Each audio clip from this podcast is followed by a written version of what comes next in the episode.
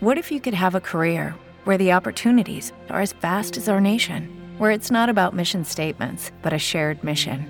At U.S. Customs and Border Protection, we go beyond to protect more than borders from ship to shore, air to ground, cities to local communities. CBP agents and officers are keeping people safe. Join U.S. Customs and Border Protection and go beyond for something far greater than yourself. Learn more at cbp.gov/careers. RCTV HD, El Gusto Producciones, Dominican Network y Vega TV Canal 48 de Claro y 52 de Altiz presentan a Dolphy Peláez, Oclaenecia Pérez, Carla Pimentel y Natalie Faxas en Distrito Informativo. Muy buenos días, vamos arriba República Dominicana, dominicanos en el mundo, despiértense, vamos a poner todo de nosotros Hoy es jueves, jueves 12 de mayo del 2022. Bienvenidos a Distrito Informativo. Gracias por su sintonía. Mi nombre es Dolphy Peláez, mis compañeras Oglenesia Pérez, Carla Pimentel, Natalie Faxas. Estaremos aquí hasta las 9 de la mañana llevándoles las informaciones, las entrevistas, los comentarios de interés de, para este día, que es jueves 12 de mayo del 2022. Estamos de lunes a viernes, como les dije, de 7 a 9 de la mañana a través de la Roca 91.7 FM. Te acompañamos si vas manejando hacia tu trabajo y vas al norte hasta Villa Altagracia, por el sur hasta San Cristóbal, por el este hasta San Pedro de Macorís.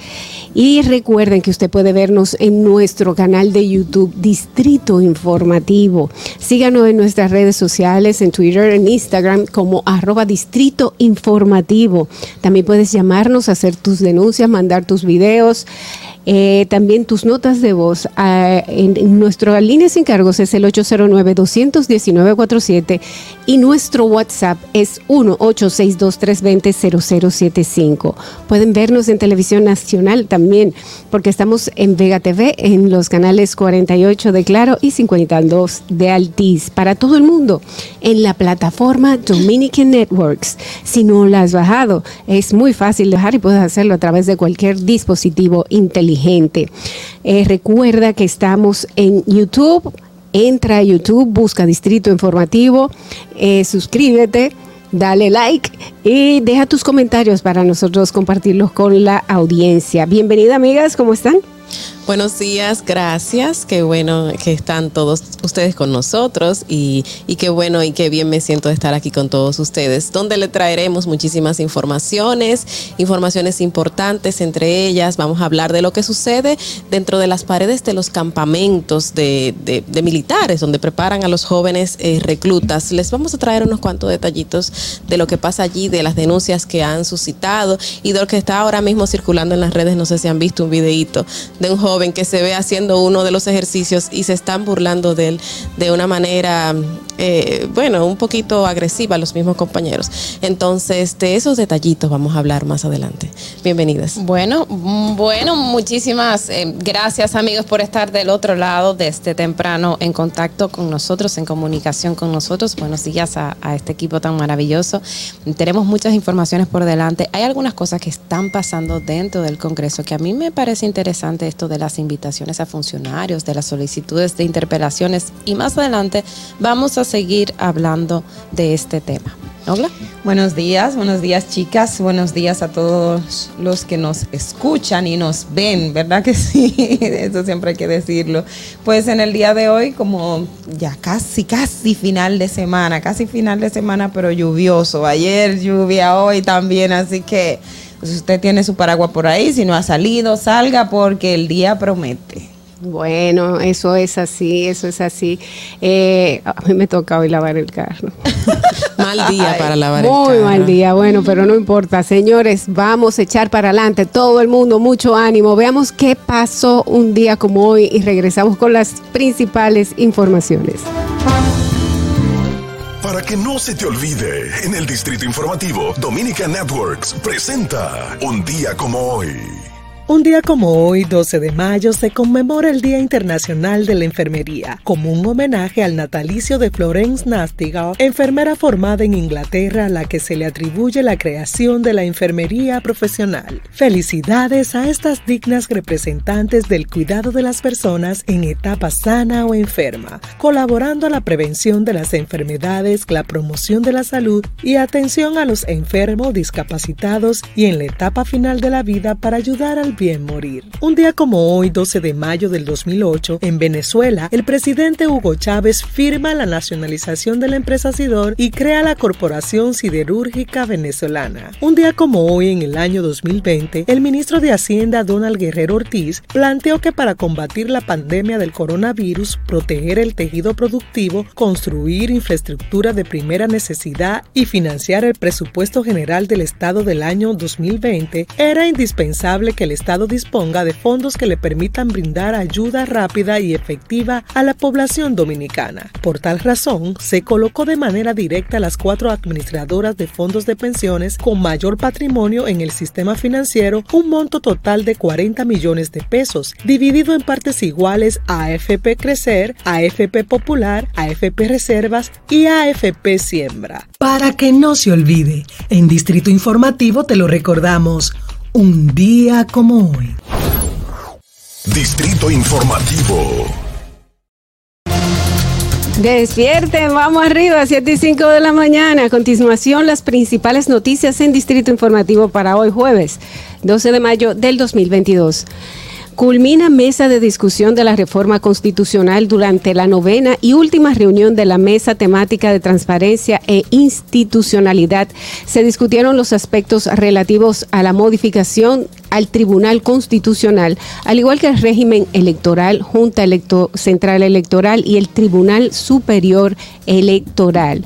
El espacio que es coordinado por el Consejo, el Consejo Económico y Social, CES, contó con la presencia de seis observadores, los cuales tienen voz pero no voto a la hora de la toma de consensos y disensos.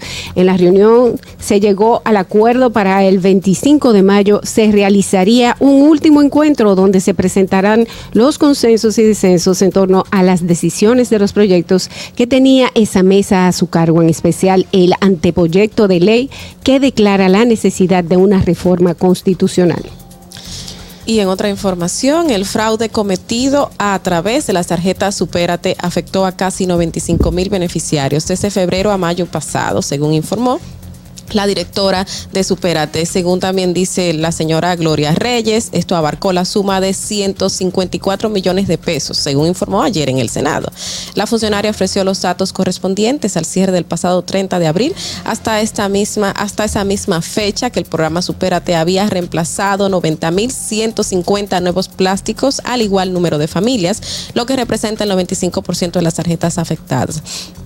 También durante esa eh, visita que hizo en el Senado, la señora Gloria Reyes pidió paciencia, así fue la palabra, al senador Iván Lorenzo, quien fue quien solicitó la interpelación de la directora de Superate a raíz de los escándalos que se han dado con estos casos de, de violación a los derechos humanos, porque es así.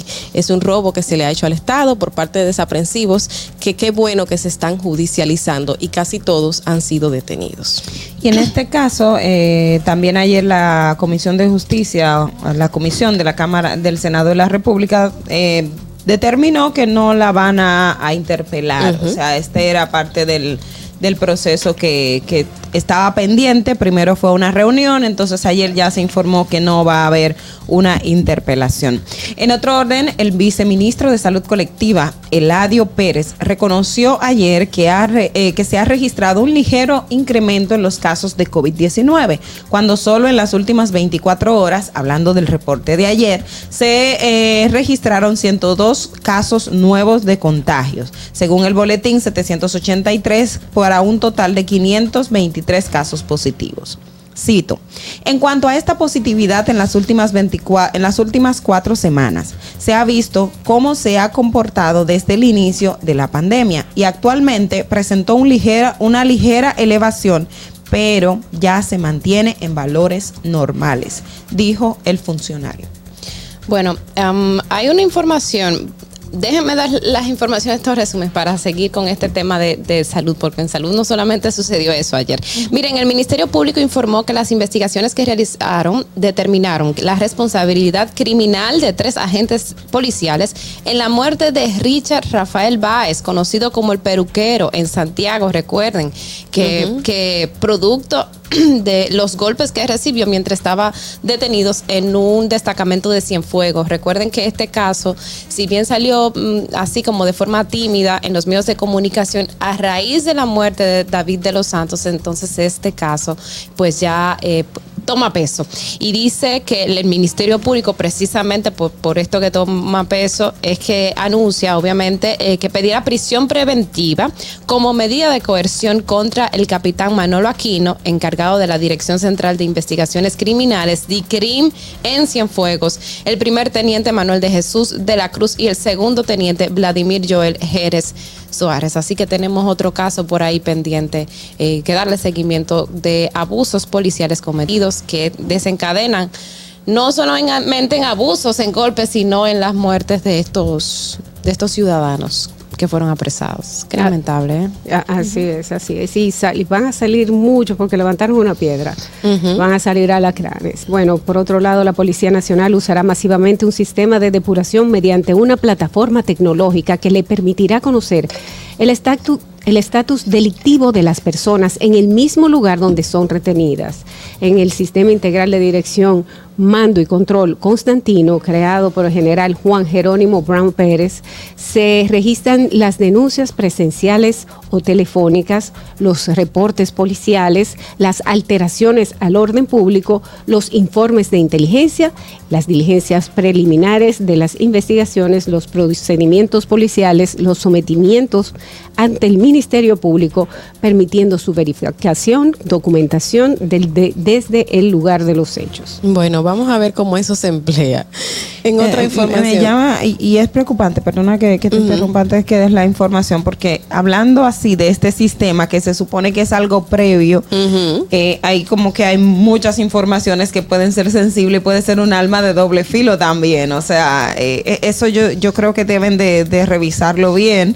Eh, porque, porque hay, hay muchas cosas en juego. De manera preliminar, esto poquito que estoy Yo creo que lo que deben es, es mejor comunicación, decir, eh, eh, tiene toda esta información, la que se va a tomar en cuenta el momento que vayan a arrestar a una persona, Para porque algo, por ejemplo, exacto. si y Carla tiene una denuncia que denunció a una persona porque lo robó, ella puede aparecer. Exacto. Es- entonces hay que tomarlo delicadamente todo esto. Y va a estar en manos de quienes. Exacto, es en ¿Cómo manos de quién va a estar la información, porque ahí es que está el detalle, o sea, ¿quién, quién lo va a usar? Y mira, siguiendo con la policía, justamente, la Policía Nacional y la Asociación Americana para el Desarrollo Policial firmaron un acuerdo de cooperación con el que buscan restaurar el cuerpo policial por medio de las capacitaciones, entrenamientos y aportes por parte de sus miembros. Según el acuerdo, fue firmado por Emanuel Jiménez Jiménez y Emanuel Rodríguez, presidente y vicepresidente respectivamente de la Asociación Americana para el Desarrollo Pol- Policial y el director general de la policía, el mayor general Eduardo Ten. Dicho acuerdo está enfocado en mejorar las condiciones de trabajo de los policías con el fin de generar cambios fundamentales en los términos normativos y, y procedimentales que para garantizar así que los agentes apliquen su verdadero rol frente al ciudadano. Eso fue lo que indicaron. Miren, hay una información que decía yo, vamos a seguir con informes- eh, con las informaciones de salud pública porque precisamente ayer se dio a conocer de, de la proliferación de chinches. Ay, sí, es así. Se confirmó que en al- algunos sectores de Santo Domingo, Villa María, Simón Bolívar, Gualey, La Sursar y La Ciénega, pues había un como una eso, eh, eh, eh, la presencia de chinches y hay que decir que esto la salud pública pues lo detectó el año pasado en Semana Santa del 2021, pero ayer obviamente se dio a conocer y dice que dice la información eh, recogida por los medios que las autoridades de salud pública instaron a la población a mantener la higiene en el hogar, el lavado de sábanas con frecuencia y el uso de repelente para evitar que el insecto se adhiera a la piel. Así que ya ustedes saben. Bueno, bueno. Cada vez que hablan de cosas de esas, me entra una pequeña. también aquí estoy rascándome la Eso piel. como que pasa y también en el ámbito de justicia recuerde que le hemos estado dando seguimiento a este caso de Rochi pues ayer de, eh, bueno hubo una audiencia para conocer la medida de coerción contra Stacy Peña Santana conocida como la demente recuerden que es la, la, la pareja de Rochi que está señalada como que formaba parte de una red que conseguía menores de edad para, para el artista que De ahora está en prisión preventiva. comercial. Entonces, eh, hoy se conocerá, eh, fue aplazado para hoy a las 6 de la tarde, el conocimiento de solicitud de medida de coerción contra la demente. Eh, hay que decir que el abogado de, de Stacy Peña, de la demente, dijo que ella es una niña que recién ha cumplido 18 años de edad. La joven imputada por la supuesta explotación sexual de menores con fines comerciales. Eh, él dice, esta niña acaba de cumplir 18 años el mes pasado. Quiere decir que esto es un circo, estamos listos para conocer, pero si no nos notifica la cintilla, nosotros no sabemos de qué le vamos a defender. Eh, esto indica que esta joven que acaba de cumplir 18 años y ya estaba tan inmersa en este negocio, sabrá Dios desde qué edad también fue maltratada.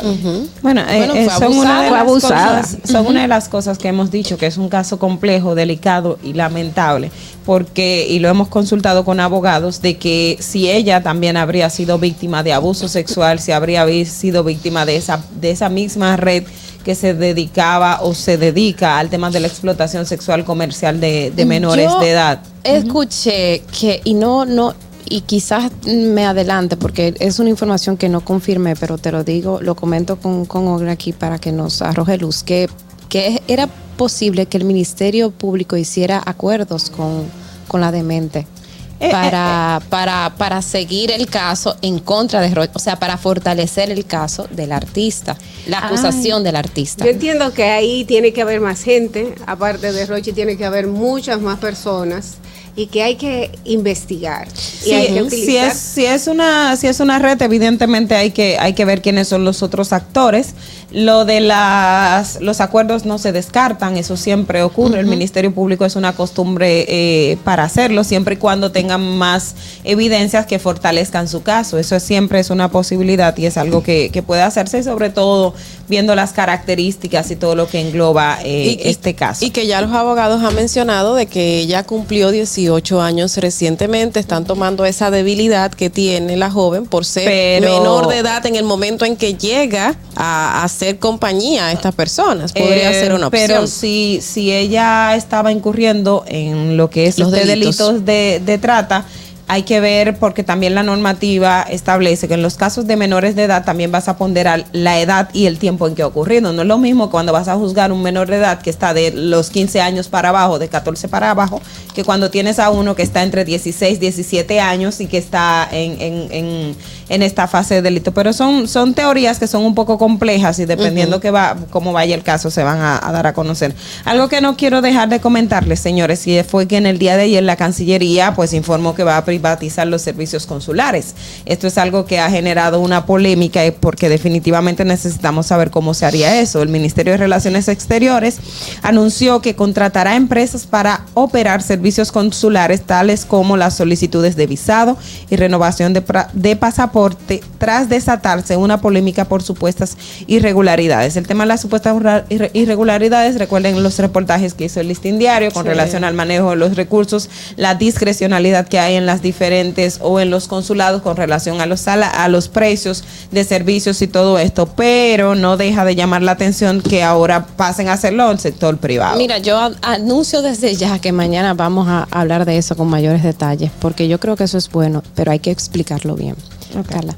Sí, no, yo quiero mencionar esto antes de irnos porque es importante. El otro día había una noticia diciendo que tenemos muchos más maestros eh, de lo que necesita el sistema. Sin embargo, tenemos es- eh, lugares, escuelas donde necesitamos maestros en diferentes eh, materias. Sin embargo, y me parece contraproducente esta información que salió, del Ministerio de Educación tiene disponible a través del Instituto Nacional de Formación, o sea, el INAFOCAN, 360 becas para maestros. Se está solicitando a jóvenes entre 16 y 25 años que asistan para que puedan formarse como, como maestros en esta academia. Entonces, ¿cómo surge la información de que tenemos más maestros de la cuenta en el sistema y estamos llamando a preparar a 360 nuevos maestros? Una Perdona, pero es como algo muy muy rápido que hay que, explicar en ese sentido. La información el otro día lo daba el, eh, Juan Ariel Jiménez y creo que hay que depurar porque tenemos la cantidad global de maestros, pero de esos maestros, ¿cuántos son subpensionados? ¿Cuántos están activos?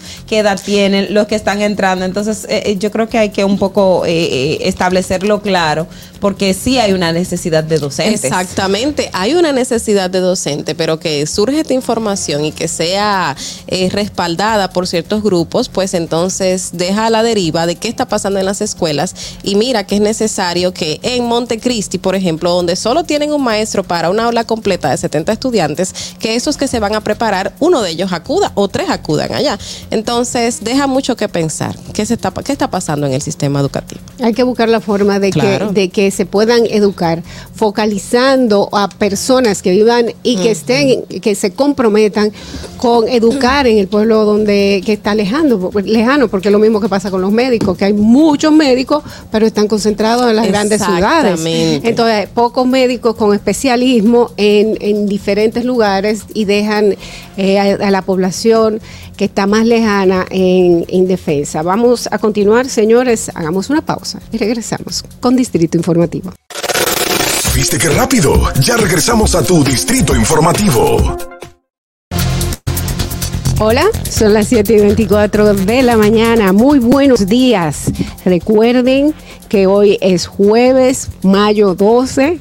Recuerden, ¿qué día es hoy? Jueves, mayo 12. Y usted está con Distrito Informativo. Quédese con nosotros. Vamos a iniciar nuestro bloque de comentarios. Y empezamos con Oglanesia Pérez.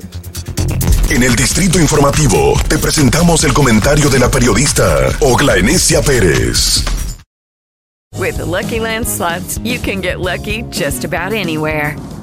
This is your captain speaking. Uh, we've got clear runway and the weather's fine, but we're just going to circle up here a while and uh, get lucky. No, no, nothing like that. It's just these cash prizes add up quick. So I suggest you sit back, keep your tray table upright, and start getting lucky. Play for free at LuckyLandSlots.com. Are you feeling lucky? No purchase necessary. Void where prohibited by law. 18 plus terms and conditions apply. See website for details.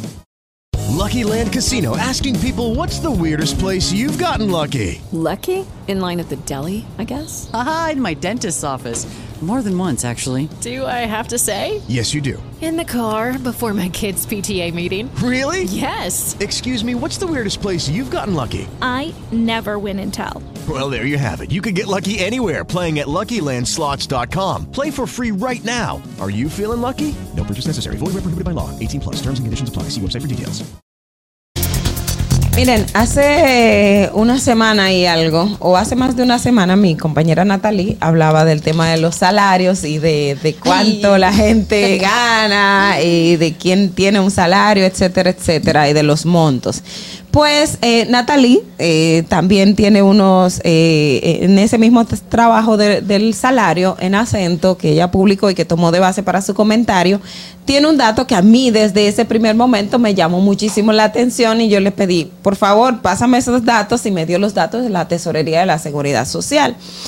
¿Y qué dato me llamó la atención? El dato que me llamó la atención en, el, en este reportaje que, hizo mi compañera y que figura en, los, en lo que tiene la seguridad social es que la provincia Independencia, de donde yo soy, tiene en la plaza personas que están registradas como empleados en la Tesorería de la Seguridad Social, 423 personas en la provincia Independencia. 423 personas. Una provincia que tiene una población de cerca de 75 mil personas.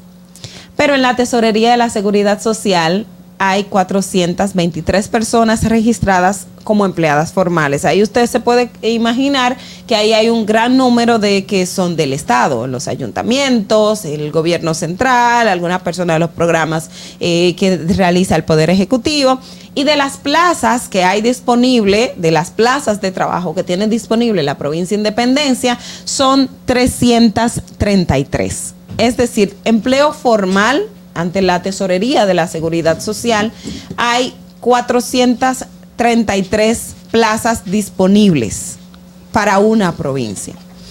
Y los números, señores, y siempre digo, los números nos hablan, los números nos dicen, los números nos dan de por hacia dónde tenemos que ir y qué es lo que debemos hacer. Esto nos, nos presenta diferentes panoramas. Uno, el tema de la informalidad de- del, trabajo que tenemos en nuestra provincia, en el país entero, pero ahí ya usted lo está viendo reflejado como tal.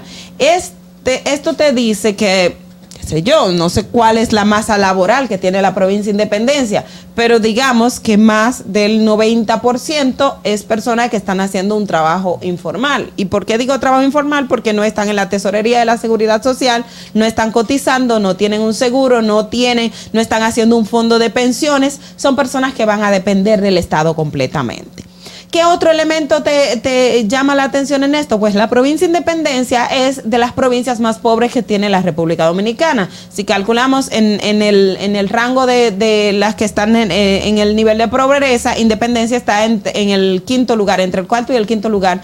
Pero esa data yo no, la te- no estoy tan confiada porque hace muchísimo tiempo que no tenemos un censo y no está establecido eh, como tal cuál es la posición. Entonces, ¿qué quiere decir con esto? Que las políticas públicas y lo que el Estado está haciendo lo vemos en, el- en- en las grandes provincias, lo vemos en donde está la masa de la población, pero cuando tomamos esos, esa- esos pequeños lugares, nos indica que es mucho lo que hace falta y cuál es la política que tiene el Estado para esas, para esos lugares en específico. Y estoy hablando de la provincia Independencia, que es la provincia es donde está Jimaní como provincia cabecera que está conectado con Haití, ¿verdad que sí? O sea, tenemos, es una provincia fronteriza, es una provincia donde eh, no solo circula el dominicano, está también el, haitiano. Y, y una de las cosas que siempre vemos en el tema de las provincias fronterizas, y también en el caso de Elias Piña y en el caso de, em, Pedernales, usted dice a la gente, bueno, pero es que aquí, eh, eh, aquí estamos viviendo, no sabemos cuántos dominicanos hay y cuántos haitianos hay. Pues obviamente el dominicano que está en provincias como la provincia Independencia, está en sectores como Elias Piña, ¿qué es lo que está haciendo? Se va a mover a la gran ciudad o a los lugares donde hay productividad y está trabajando para enviar recursos a su familia porque no hay un medio de subsistencia, no hay una política pública eh, que está enfocada a ello más allá que el asistencialismo. Cuando el tema de las elecciones, una de, las cosas que decían algunos eh, sociólogos es que, bueno, el PLD ganará en el sur porque en el sur está el tema de las tarjetas solidaridad y los programas sociales. Pues obviamente, si tienes a una población donde 423 personas son las que están formalmente laborando, formalmente en el sistema, eh, eh, cotizando, formalmente desempeñando una, una, pero también otro elemento, o sea, yo tengo muchos datos aquí. El salario promedio son 12.659 pesos, o sea, no solamente es la cantidad de personas que tenemos trabajando, es la cantidad de recursos que reciben estas personas. Pero fíjate de cómo está compuesta la familia que vive en la provincia de Independencia, cuántos hijos tiene. A nadie le, le- le- le es eh, sorpresa que en las familias más pobres es donde más hijos hay. Entonces cálculese que en una casa donde un padre de familia, usted puede encontrarse unos cuatro o cinco hijos. Entonces, si ese padre de familia no está laborando, no tiene un salario eh, del cual pueda depender dignamente o no hay una fuente de empleo, ya eso le está diciendo a usted en qué condiciones está esta familia y en qué condiciones está la provincia. Yo quise tomar estos datos y, el tiempo no, no permite desmenuzarlo mucho porque son muchas variables las, las que hay en, en- en torno al mismo, pero nos dice en qué estamos, cómo estamos y qué necesitamos hacer. O sea, una provincia, una provincia donde solamente tengas menos del 50, de 500 personas registradas laborando formalmente, le dice a usted hacia dónde es que están las políticas públicas y el enfoque que tiene y el término de desarrollo de esa provincia como tal. Estamos hablando de cerca de 75 mil personas registradas o formalmente que nosotros sepamos. El censo desde el 2010 no se ha hecho. Entonces, 75 mil personas y plazas formales de trabajo menos de 50. Le dice a usted que estamos muy, pero muy mal. Fernando, vamos contigo. Distrito Informativo. Señores, ya son las 7 y 31 de la mañana.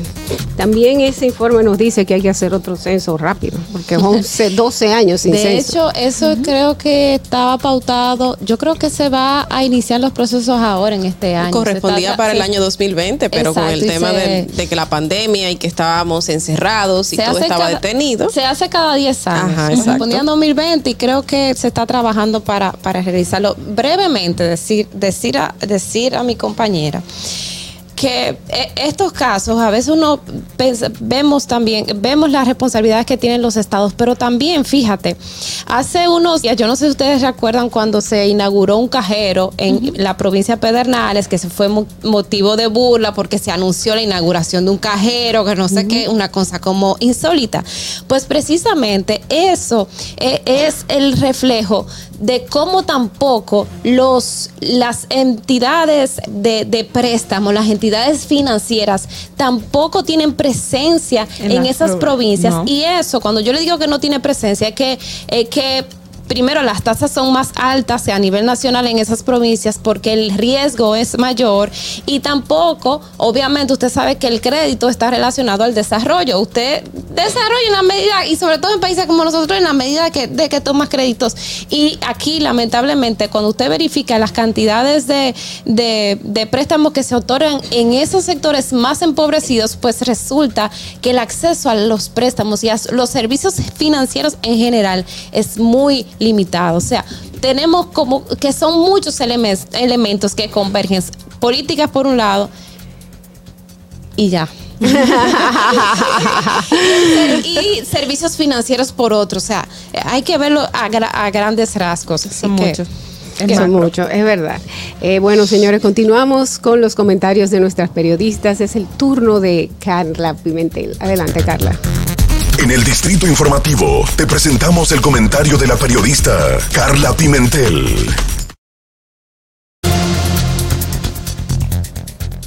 Bueno, como mencionaba eh, hace un ratito acerca de un video que se hizo viral en las redes sociales de un joven que se ve en un momento en que está en un entrenamiento eh, capacitándose para ser un agente de militar de la República Dominicana, es un recluta. El joven, no sé si alguien más lo vio, pero se hizo viral en las redes. El joven se ve en el momento en que está como escalando una pared, le están enseñando cómo hacer el proceso de escalar.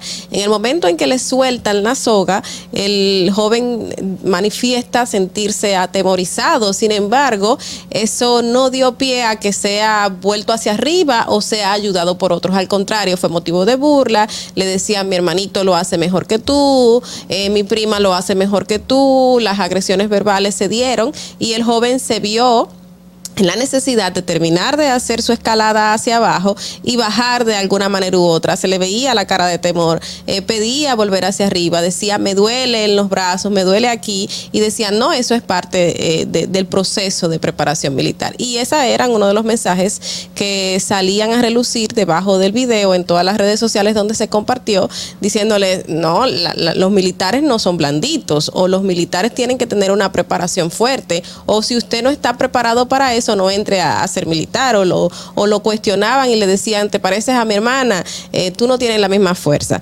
Y le traigo a hacer lucir porque hace más o menos eh, cuatro años ya, salió una noticia eh, que fue una de las, o por no decir la única, pero de las pocas que se han divulgado, que se han denunciado, de 29 reclutas chicas jóvenes que eran eh, preparadas en el campamento 16 de agosto, que fueron hospitalizadas, 29 de 100, en la primera semana en que estaban haciendo los, eh, los entrenamientos para ser miembro de, este, de esta institución del orden. Esas jóvenes fueron de las pocas que se dieron a conocer porque nadie se atreve y fue algo de, en ese momento ellas mismas eh, manifestaron, nadie se atreve a denunciar lo que se vive detrás de estas paredes. Específicamente en el campamento 16 de agosto oscilan eh, algunas 100 reclutas cada cierto tiempo para prepararlas para ser eh, miembros de esta institución y que reciben un entrenamiento súper fuerte. En ese momento, en el 2018, estas 29 fueron internas,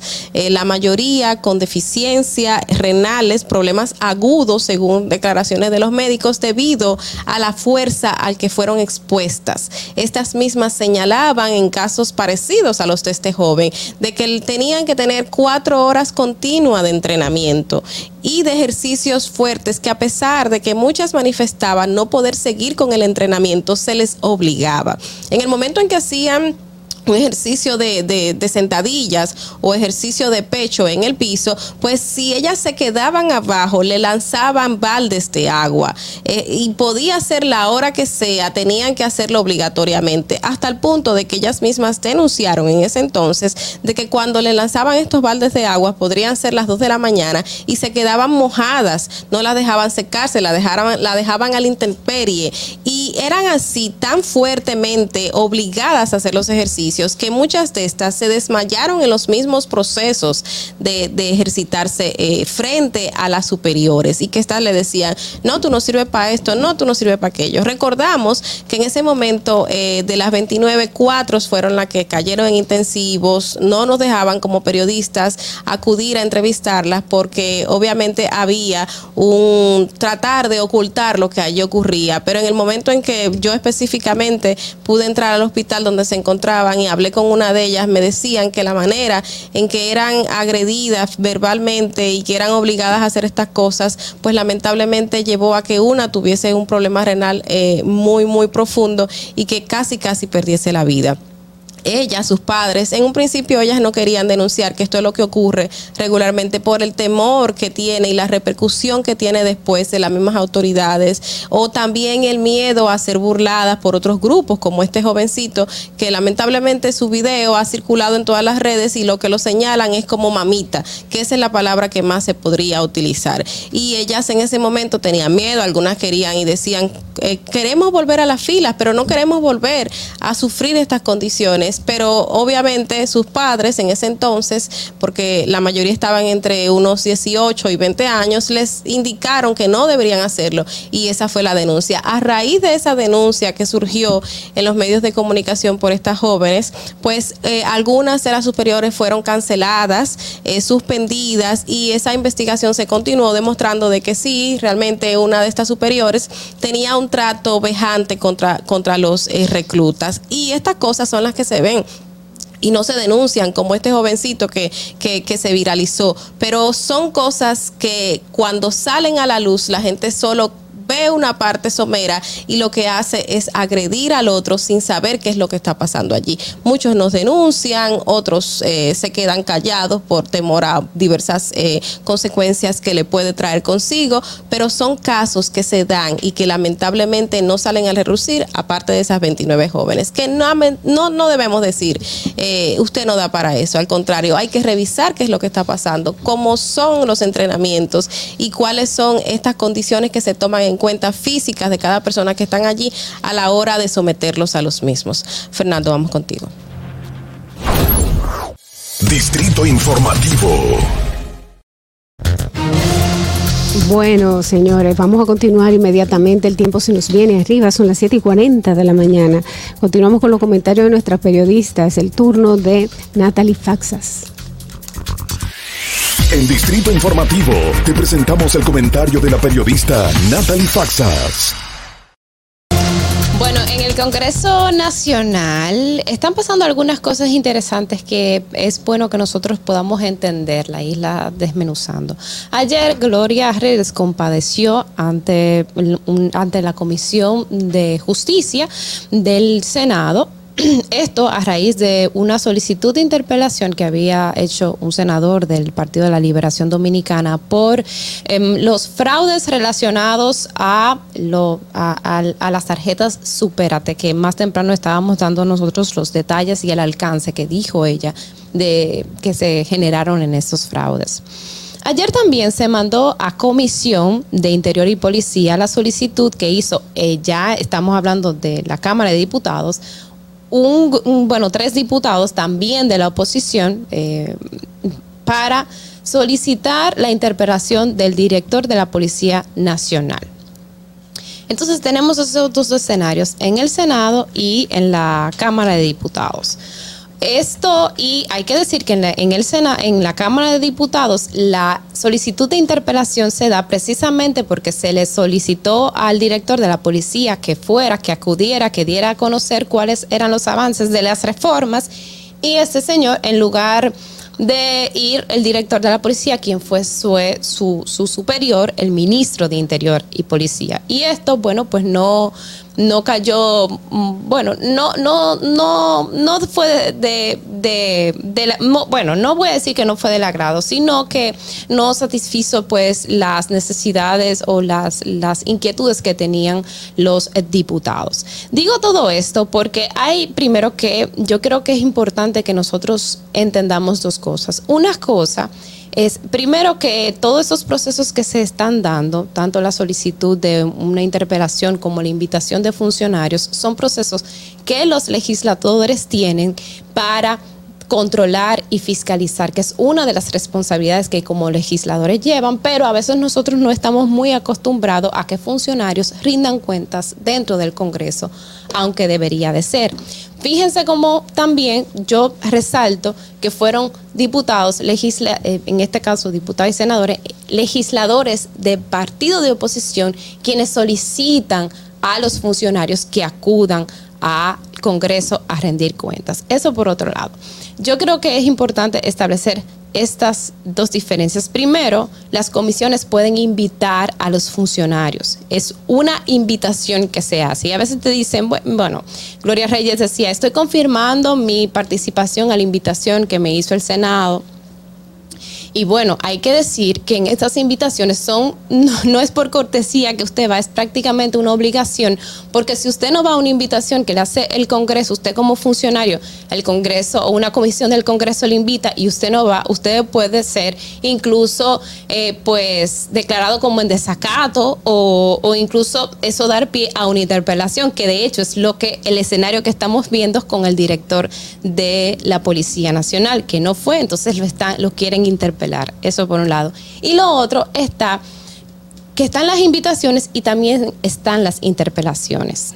Ayer estaba yo leyendo, en, sobre todo en las redes sociales, que se, se trató las interpelaciones y las invitaciones como lo mismo, y no es así.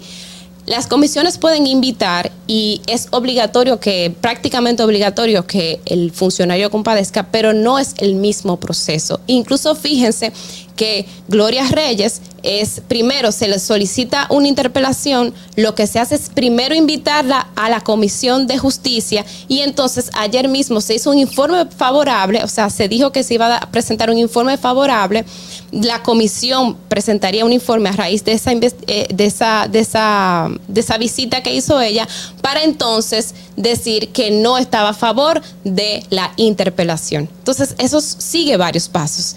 Fíjense, invitan, va, y si no va, entonces, o si no es favorable, o si lo- los, los legisladores tienen más preguntas, entonces se interpela. Y vuelvo, pongo el ejemplo, el caso del director de la policía no fue, entonces, bueno, pues vamos a interpelarlo. Eso ahora está, está pasando. Y quiero resaltar quizás la importancia de todo eso, porque ya decía yo ayer, y lo insisto, nosotros no estamos acostumbrados porque los partidos políticos generalmente no hacen que sus funcionarios, los partidos políticos que dominan los congresos, no hacen que sus funcionarios rindan cuentas. Ayer José Horacio Rodríguez pues resaltaba como la reconocía el hecho de que ayer mismo su solicitud de interpelación al director de la policía fue fue conocido y fue enviado a comisión. Y él decía que como, bueno, qué bueno que los, los compañeros míos del Partido Revolucionario Moderno oficialista pues dieron pie a que primero eso se pusiera en agenda y luego fuera enviado a comisión. O sea, eso fue una buena señal incluso del partido de gobierno, de los legisladores, de los diputados de gobierno que sí acudieron, acudieron, o sea, sí recibieron esa validación o esa solicitud que hizo un partido de oposición, en este caso la Alianza País, para que se interpele. Eso está bajo conocimiento en la Comisión de Interior y Policía, entonces habrá que ver qué sucede ahí, si, si se rinde un informe favorable o un informe desfavorable para entonces ver si se puede interpelar. Pero todo esto lo quiero señalar, señores, porque yo creo que es importante que esta, estos conceptos nosotros los manejemos y también que la aplaudamos, porque en el Congreso no estamos acostumbrados a, que nuestros funcionarios rindan balances y el hecho que haya ido Chu Vázquez a- al Congreso y el hecho que haya ido Gloria Reyes al Congreso y el hecho de que haya ido el director de la, de- de la policía que se pretenda ir o que se quiera ir y se esté trabajando para eso, son cosas que nosotros debemos aplaudir dentro del Congreso. Fernando, vamos contigo. Distrito Informativo. With the Lucky Land slots, you can get lucky just about anywhere. This is your captain speaking. Uh, we've got clear runway and the weather's fine, but we're just going to circle up here a while and uh, get lucky. No, no, nothing like that. It's just these cash prizes add up quick. So I suggest you sit back, keep your tray table upright, and start getting lucky. Play for free at LuckyLandSlots.com. Are you feeling lucky? No purchase necessary. Void where prohibited by law. 18 plus terms and conditions apply. See website for details. Bien amigos, continuamos con Distrito Informativo. Gracias Natalie por tu trabajo, que bastante exhaustivo es. Ella, busca la información eh, abajo de la mesa, la está buscando. Señores, quédense con nosotros. Son las 7 y 47 de la mañana. Vas saliendo de tu casa, estás en la calle. Vamos a ver cómo está el tránsito y regresamos. Para que llegues a tiempo y no te compliques con el clima, te traemos en el Distrito Informativo el tráfico y el tiempo. Y así se encuentra el tráfico y el tiempo a esta hora de la mañana en Santo Domingo. Se registra tráfico pesado en la avenida Hermanas Mirabal, Puente Presidente Peinado, Carretera Guanuma en Villa Mella, Avenida Presidente Jacobo Magluta, Elevado Avenida Máximo Gómez, en la Avenida República de Colombia, en Altos de Arroyo Hondo y en zonas aledañas, Carretera La Isabela, gran entaponamiento en la autopista Juan Pablo Duarte, cerca de Los Alcarrizos, Puente Juan Bosch, hasta el túnel Avenida Las Américas, Avenida 25 de Febrero, Boulevard Johnny Pacheco en Sanssouci, Puente Flotante, Paseo Presidente Villini y tráfico muy intenso en la Avenida Isabel Aguiar, en zona industrial de Herrera, prolongación Avenida 27 de Febrero, elevado Avenida Monumental, en la Avenida Coronel Juan María Lora Fernández, en el Puente Francisco del Rosario Sánchez, Avenida 27 de Febrero, en Villa Consuelo, en la Avenida México, en Villa Francisca y en Expreso Avenida John F. Kennedy hasta la elevada Avenida Ortega y Gasset y en la Avenida Abraham Lincoln en zona universitaria. Te recordamos que las distracciones al volante son peligrosas. Deja tu celular mientras vas conduciendo. Así las calles y carreteras serán más seguras para todos. Para el estado del tiempo, mayormente nublado en gran parte del territorio nacional, producto de una vaguada que se extenderá en los próximos días. Hasta aquí el estado del tráfico y el tiempo. Soy Nicole Tamares. Sigan en sintonía con Distrito Informativo. ¿Viste qué rápido? Ya regresamos a tu Distrito Informativo. Lucky Land Casino asking people what's the weirdest place you've gotten lucky? Lucky? In line at the deli, I guess? Haha, in my dentist's office. More than once, actually. Do I have to say? Yes, you do. In the car before my kids' PTA meeting. Really? Yes. Excuse me, what's the weirdest place you've gotten lucky? I never win and tell. Well, there you have it. You can get lucky anywhere playing at LuckyLandSlots.com. Play for free right now. Are you feeling lucky? No purchase necessary. Void where prohibited by law. 18 plus. Terms and conditions apply. See website for details. Okay, round two. Name something that's not boring. A laundry? Ooh, a book club. Computer solitaire, huh? Ah, sorry, we were looking for Chumba Casino. That's right. ChumbaCasino.com has over 100 casino style games. Join today and play for free for your chance to redeem some serious prizes. ChumbaCasino.com. No purchase necessary. Where prohibited by law. 18 plus. Terms and conditions apply. See website for details. Señores, 7 y 54 de la mañana. Buenos días. ¿Te estás despertando? Pues bebe café y adelante. Vamos todos a trabajar, a echar para adelante. Hoy es jueves. La gente como ñonguito, por ejemplo, mi compañero de trabajo, se pone contento y dice que ya desde hoy es viernes. Ay, qué bien. Yo quiero que me- se me pegue eso porque yo los viernes estoy que no puedo. Bueno, eh, señores, continuamos con el contenido del programa en Distrito Informativo y vamos a recibir a Elizabeth Sánchez. Elizabeth Sánchez es nuestra experta en migración, preparadora de impuestos. Eh, Yo creo que ella es una experta en todo, es una todóloga. Eh, ¿Cómo estás, Elizabeth? Bienvenida a Distrito Informativo y gracias por estar con nosotros. Buenos días, buenos días. Yo a veces cuando un cliente me llama y me hace preguntas y yo digo por dentro y la podré contestar y cuando la contesto correctamente me digo a mí misma, ay, pero es que tú eres como un print, todo incluido. Mi misma, mi misma, pero tú sabes de todo. mi la mismísima a veces sí sabe. Tenemos eh, un tema que desarrollar en el día de hoy, son las nuevas reglas o nuevas opciones de UCI que tiene para verificar el caso individual de cada persona. Eso es correcto. Lo bueno que ha hecho el Departamento de Inmigración es lo siguiente. Cuando usted tiene un caso pendiente, usted iba a la ayuda que significaba, déjame eh, um, chequea el caso, ¿ok? Cuando usted entraba el número de recibo, inmigración te decía, ok, su caso fue recibido en tal fecha. Si para tú verificar por qué tiempo estaban trabajando con tu prior- prioridad de, de fecha y de clase de petición, tú tenías que irte a otra parte de USCIS que se llama procesamiento, tiempo de procesamiento o processing time. ¿Qué pasa con eso? Tú hacías dos trabajos. Primero entrar a, check my status, o sea, chequear mi caso y después irte a processing time. ¿Qué han hecho ellos ahora? Ahora tú te vas directamente a la ayuda que dice procesamiento de tiempo, processing time.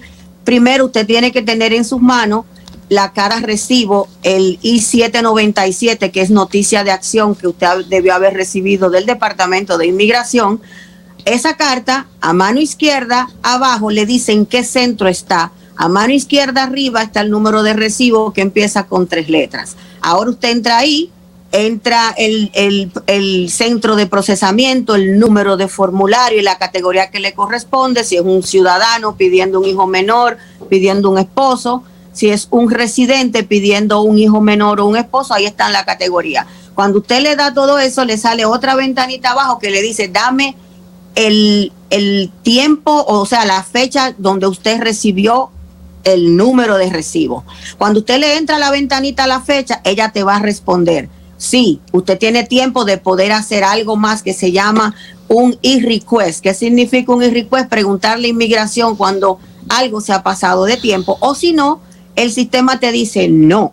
Su caso está en un tiempo corriente, usted no puede preguntar por ese caso hasta diciembre 20 del 2022. Ellos lo que hicieron fue que la gente dejara de llamar porque a veces cuando tú entrabas a verificar los casos no veías nada, no sabían cómo hacerlo, cómo buscar el, procesamiento de tiempo, llamaban al, de- al, al Service de inmigración, perdían hasta tres y cuatro horas en espera y el oficial que te atendía o el que trabaja para contestar las líneas de, de, de las llamadas de inmigración también perdía su tiempo con algo que se podía buscar directamente dentro de, de, las, de, de los, de las ayudas que tiene el Departamento de Inmigración en su página. O sea que esa información va a salir específicamente en el momento en que la persona entre, lo va a ver y va a tener que esperar. Eso es correcto. Por ejemplo, si eh, yo hago un procesamiento la semana pasada de una categoría F2A, o sea, un residente pidiendo un esposo, le entro el número de formulario, le entro la fecha, que fue eh, aproximadamente julio del 19, el sistema me dice, no, tu petición está corrientemente bien, tú no puedes preguntar de nuevo o hacer un requerimiento por esa petición hasta septiembre de este año. Pero, sin embargo, en esa misma categoría, en marzo del 2021, yo mando una petición y ya se está aprobada. O sea, son las cosas que te están ayudando por un lado, pero para mí esto es árabe de pico para que tú molestes menos y tú mismo te quedes ahí tranquilo pensando que va a llover para arriba. Es lo mismo que si usted pidió a alguien, eh, ¿qué pasa? tú, Dolphy pide a su esposo en el 20, en el 2019, pero Dolphy es residente. Ogla pide a su esposa, a, perdón, a su esposo en el en marzo del 2021 en la misma categoría de Dolphy, pero a Douglas le hacen la aprobación en septiembre. Douglas le dice a Dolphy, mira, a mí me aprobaron a mi esposo y a ti no, mira a ver qué es lo que está pasando con quien te está haciendo el trabajo. Error, señora, señora, por Dios. Aunque el, el familiar de su esposo, su amiga, haya hecho una petición en su misma categoría, esté aprobada, ya entró al Centro Nacional de Visa con los seis pasos, su esposo puede ser aprobado en septiembre entra al Centro Nacional de Visa con los seis pasos en el 2022, igual que entró el que fue en el 2021, pero usted hizo su petición en el 2019. ¿Qué va a pasar? Que cuando empiecen a dar citas a la categoría F2B, que es la que le toca a usted, no es el esposo de Ogla que va a tener cita primero, que entró en Visa Center y en inmigración en el 21, es su esposo que tiene prioridad del año 2019. Ah, vamos a dejar esa confusión, vamos a dejar de estar desinformando. O sea que al final, aunque en un momento se le anuncia a uno antes que a otro, cuando se toman las decisiones correspondientes, el que estuvo primero es primero. No es que el último... La prioridad te dice en el recibo de inmigración, su prioridad es julio 17 del 2019 y la prioridad de OGLA tiene que decir a marzo 21 o marzo 31 del 2021. Em, mm, Elizabeth, voy a salirme un poquito del tema, pero creo que es algo que nos puedes arrojar luz y es algo de actualidad lo que te voy a preguntar, porque ayer el Ministerio de Relaciones Exteriores informó que estaría pues contratando a una compañía para, para que le realice los servicios consulares, así como se hace en España, así también lo tiene Estados Unidos y me gustaría saber tu opinión al respecto. Eso es de- dependiendo del, hablando en parte dominicana, ¿correcto? Ajá, exacto. El, el Mirex va a contratar a una compañía que le haga esos trabajos, como lo Ok, hacen in- otras inmigración lo que hace es lo siguiente en este país. Por ejemplo, cuando tú mandas una petición que la gente te dice, me escribió inmigración, no.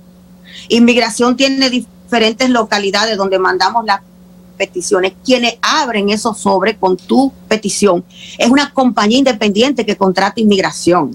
Esa compañía se encarga de emitirte un recibo diciendo, nosotros recibimos su dinero. Claro, el recibo llega con la información del Departamento de Inmigración. Esas personas simplemente abren el sobre, depositan el dinero en la cuenta del gobierno, del Departamento de Seguridad Interna, te envían la primera carta y escanean toda esa información y dependiendo la localidad donde tú vivas, se adjudica a un oficial correspondiente a inmigración, a la oficina local que te toca.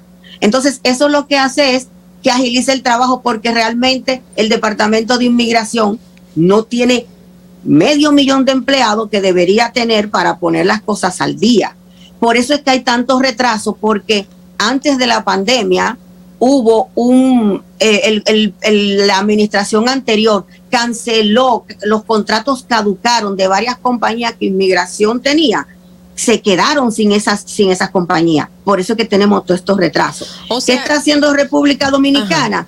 Tratar también de ponerse al día. Ningún gobierno tiene tanta empleomanía para hacer eso. Es una decisión excelente la que han tomado allá. O sea que, Porque- que esa compañía, específicamente esa que tú mencionaste ahí, Elizabeth, se encarga solamente de captar los documentos y solamente de verificar que cuando usted mande una petición todos los documentos estén correctos. Si hay algún error, ellos te devuelven el paquete completo con una carta diciendo aquí hay un error, a usted le faltó una firma, el documento no es legible. A veces hay personas que se equivocan y mandan un peso de más y también te lo devuelven. Hay gente que ha mandado las peticiones sin el dinero, digo, porque se le olvidó. Y también te la devuelven. Pero ellos solamente Qué son la persona entre, entre el ente del gobierno y el cliente que eres tú. Sí, no te, no, tú crees que es mentira. Aquí hay gente que tú le dices, tienes que ponerle 535 dólares a la petición. ¿Y por qué? Y eso no es cuando me aprueban que yo lo pago. Señor, en este país, el Departamento de Inmigración es como una frase que se dice mucho allá. Si no hay plata, no hay No nada. más. No money, no. El- Elizabeth, y, y volviendo a cambiar el tema, eh, justamente ha habido un escru- escrutinio más intenso para renovar las visas de paseo. ¿Por qué se está haciendo ahora de manera tan intensa y específica? Y no solamente de manera tan intensa y específica, lo están haciendo de una manera que usted no se había dado cuenta. ¿Cómo así? Ay, ¿cómo así?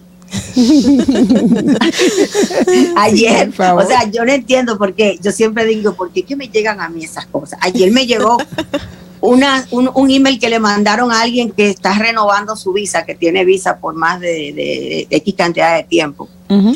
Y esa persona ha recibido a través de una cuenta que tiene aquí en los Estados Unidos de PayPal ciertas cantidades de dinero porque ella ha tenido ciertos clientes que se han ha- ha mudado a los Estados Unidos, pero eran sus clientes a manera de terapia, terapia familiar, terapia a nivel personal.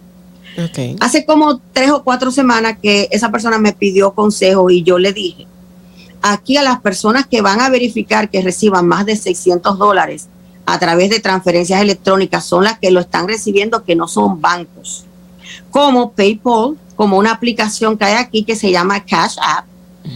Eso tienen que tener cuidado porque tú no estás dentro de los Estados Unidos. Ahora, si tú estás fuera y vas a recibir dinero sin hacer el trabajo aquí, porque ojo, si usted es una terapeuta, para usted venir aquí y, y dar consultas a nivel personal, aunque los clientes sean suyos desde República Dominicana, usted no lo puede hacer, usted tiene que tener una licencia. Pues a ella le mandaron un email, ella fue a renovar su visa hace tres semanas, no le habían entregado su pasaporte, ayer le mandan un email diciéndole que si ella sabía de las nuevas regulaciones de los Estados Unidos de toda persona que reciba en transacciones más de 600 dólares, que debe reportarlo en impuestos.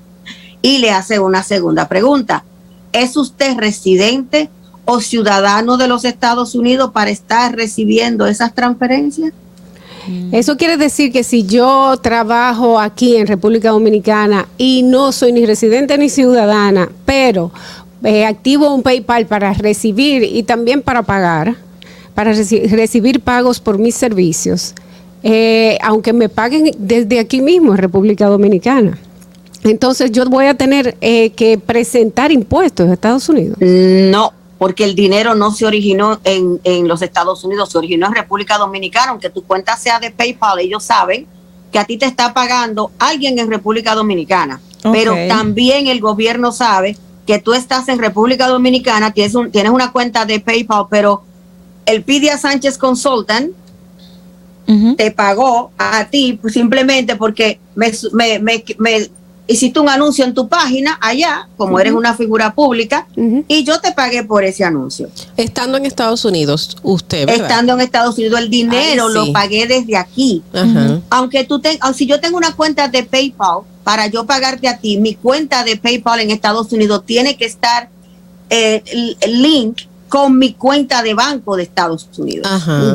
Entonces, la gente piensa que no, pero sí, señor, señora, todo lo que usted mueve en su cuenta de banco aquí, lo sabe el gobierno. Oh, wow. Oh, bueno, es bueno aclarar que es la cuenta de banco allá. Exacto. Es aquí. Si yo te pago desde aquí, United. es correcto. Si yo te pago desde aquí, pero si usted vuelvo y te digo, si tú quieres hacer una compañía para recibir dinero, usted la puede hacer en los Estados Unidos. Usted puede nombrar una compañía aquí y buscar un agente. ¿Quién es un agente?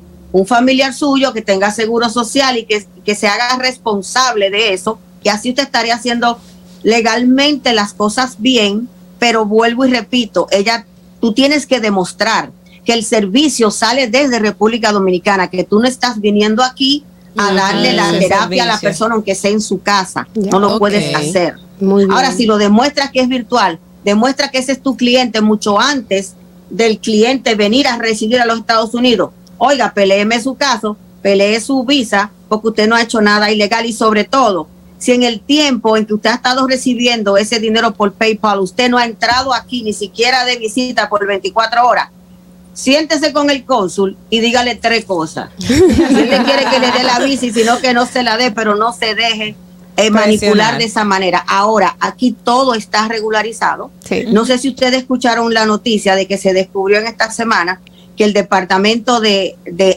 ICE, que es la segunda parte del Departamento de Seguridad, de Seguridad Interna, que comprende ICE e- y UCI, ha estado chequeando a todos los que vivimos aquí desde el 2013 y nadie lo sabía. Bueno, señores, estamos expuestos, hay que tener los ojos muy bien puestos y saber exactamente qué estamos haciendo. Otra Eh, buena noticia, si ustedes acaban de darle su permiso de trabajo y su residencia y estaba pasando mucha lucha para tener su seguro social, vamos a aplaudir, el seguro social ya abrió todas sus oficinas, ya no hay que hacer cita ni coger lucha, vaya en persona y haga Qué su vida. bueno, qué bueno. Bueno, eh, Elizabeth, muchísimas gracias por todas tus informaciones. La gente que se quiere comunicar contigo, eh, pido excusas a, a las personas que estuvieron llamando, eh, a esta persona sobre todo que está llamando, porque el tiempo no nos alcanza para responder, pero sí puedes llamar directamente a Elizabeth. ¿Cuál es el teléfono, Elizabeth? 347-899-8612, 347-601-7270. Pueden hablarte por WhatsApp también, ¿verdad? Eso es correcto, el 347-601-7270. Nos pueden hablar por WhatsApp y más sobre todo sobre algo que salió en el Congreso. Eso no va, señores. A nadie le van a dar una visa para que venga aquí a esperar residencia. Duerman de otro lado, de ese lado no va. Bueno, muchísimas gracias, Elizabeth. Un abrazo y vamos a continuar con Distrito Informativo. Son las 8 y 10 de la mañana. ¿Viste qué rápido? Ya regresamos a tu distrito informativo. La hora estilar ha llegado. Por eso te traemos la entrevista del día en tu distrito informativo. With the Lucky Land slots, you can get lucky just about anywhere. This is your captain speaking. Uh, we've got clear runway and the weather's fine, but we're just going to circle up here a while and uh, get lucky. No, no, nothing like that. It's just these cash prizes add up quick. So I suggest you sit back, keep your tray table upright, and start getting lucky. Play for free at LuckyLandSlots.com. Are you feeling lucky? No purchase necessary. Void where prohibited by law. 18 plus terms and conditions apply. See website for details. With Lucky Land Slots, you can get lucky just about anywhere. Dearly beloved, we are gathered here today to. Has anyone seen the bride and groom? Sorry, sorry, we're here. We were getting lucky in the limo and we lost track of time. No, Lucky Land Casino, with cash prizes that add up quicker than a guest registry. In that case, I pronounce you lucky. Play for free at LuckyLandSlots.com. Daily bonuses are waiting. No purchase necessary. Void where prohibited by law. 18 plus. Terms and conditions apply. See website for details. Sí, señores, son las 8 y 14 de la mañana. Muy buenos días. Gracias por continuar con Distrito Informativo. Recordarles que todas nuestras entrevistas, los comentarios y las informaciones que nosotros les damos aquí, usted la puede conseguir en nuestro canal de YouTube, arroba Distrito Informativo.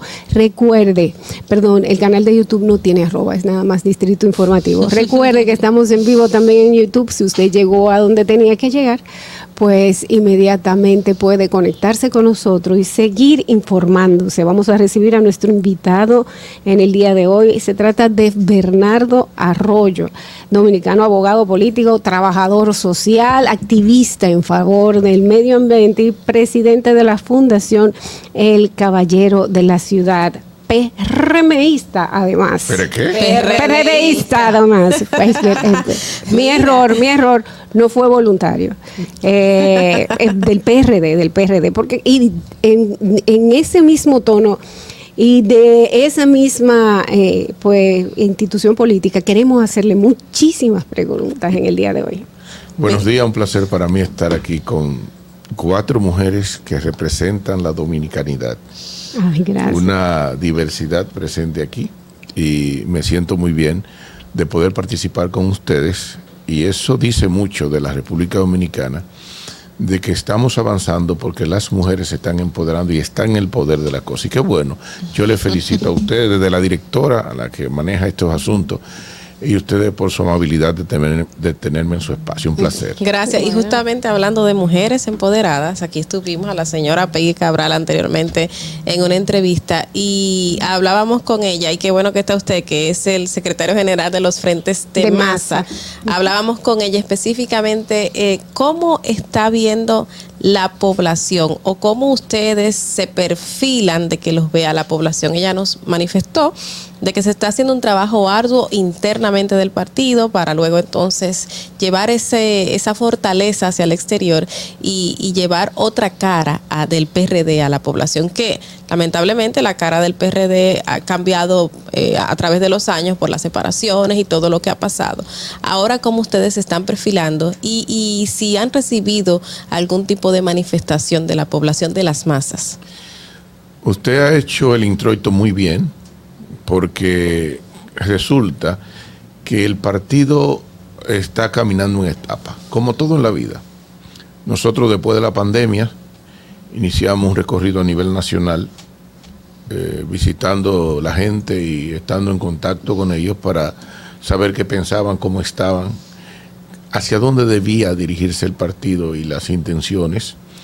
Entonces este primer año, de- del 20 al 21 y, y parte del 22, hemos estado enfocados, como usted lo dice con mucha propiedad, en darle un relance al partido hacia lo interno, organizar la casa, para desde una casa organizada entonces salir a la luz, a la gente, para que la gente sepa a grandes rasgos qué hemos hecho.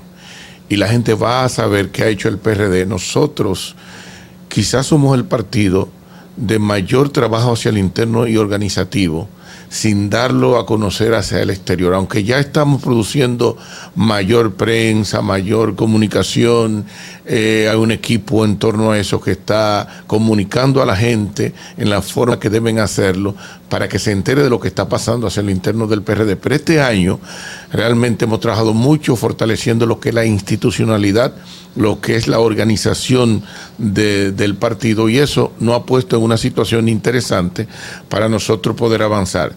Te digo que yo he recorrido como secretario nacional de los Frentes de Masa eh, los 158 municipios, más de 190 distritos municipales, que son 235 en el país, la eh, 32 provincias, incluyendo el Distrito Nacional, y hemos estado en contacto y te digo que lo que la gente va a ver del PRD de ahora en adelante es algo diferente y algo importante y grande como un partido del sistema y como uno de los partidos mayoritarios que tiene eh, eh, la política dominicana. Mm, señalaba y me quedo en esa frase, Bernardo, algo diferente, que ustedes están bus- plan- buscan presentarse como algo diferente. El líder de ustedes, el presidente del partido, Miguel Vargas, ¿qué papel juega en, todo esto de brindar esa, ese mensaje de, de diferencia?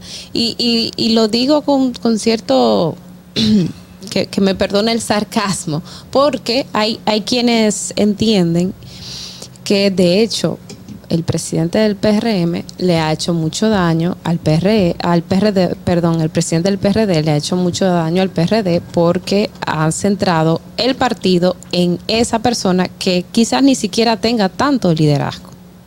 Mire, yo creo que la visión con la que hemos visto a Miguel Vargas, o que ustedes lo han visto hacia afuera, no es la visión que nosotros tenemos hacia adentro. Para usted juzgar a alguien, o, y no me refiero a usted en sentido particular, lo hago en manera general, usted tiene que conocer al hombre, conocer, quizás yo tenía los mismos pensamientos que usted. Y déjeme decirle, usted puede ser sarcástica porque no se le nota en nada cuando lo hace. Yo le felicito. Mire, yo conocí a Miguel y con ciertas aprensiones, porque hay mucha gente que se ha encargado de vender a Miguel como un hombre que no es un líder o que no tiene ese liderazgo como usted lo plantea. Pero vamos a hacer un poquito de historia breve. Miguel fue director de la casa, exitoso. Miguel fue director de, eh, de obras públicas, o secretario Ministro. Ujú. ministro. Y fue el mejor canciller que ha parido la República Dominicana. Usted puede, desde Eduardo Latorre, que es un- una, institución de lo que son las relaciones internacionales y el manejo de todo lo que tiene que ver con geopolítica y, el escenario internacional, aquí no había habido alguien de la categoría de Miguel Vargas. Abrió el país y la República Dominicana al mundo.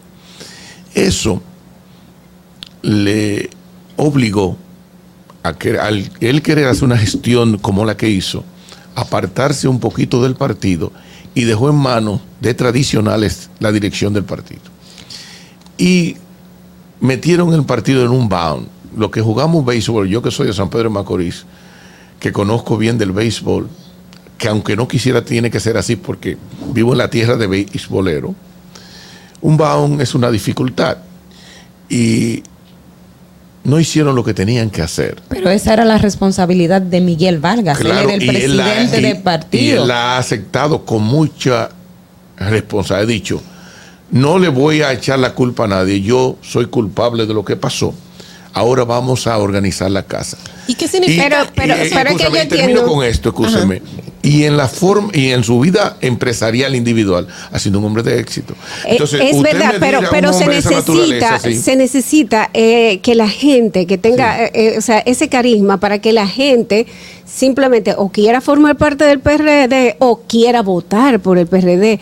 Y eso es lo que vemos que tiene en contra, porque es verdad, hay mucha, puede ser que haya mucha mala percepción de Miguel Vargas. Sin embargo, esa mala percepción limita el partido.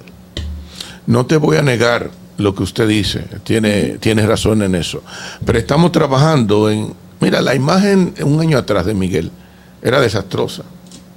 Ahora, si tú la pones un año ahora, un año después, e inclusive no había ni noticia del, eh, no había noticia del PRD en los medios. Ya tú ves que Miguel hace prensa, hace, hace noticias. Miguel Dicen es que noticia. porque fue la Junta le reconoció como mayoritario. No, no, no.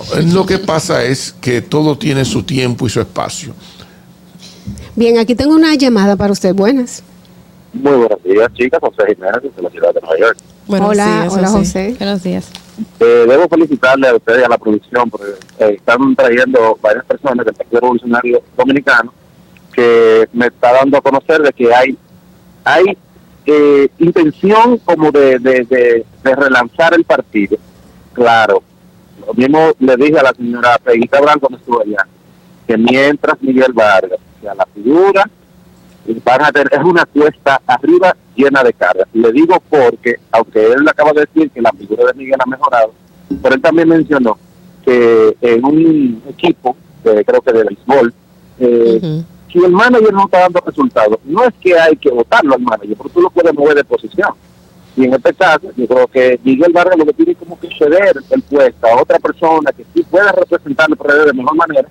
Y aparte de esto, que esos pactos que él ha hecho continuo con el PLD tampoco le ayudaron a su liderazgo.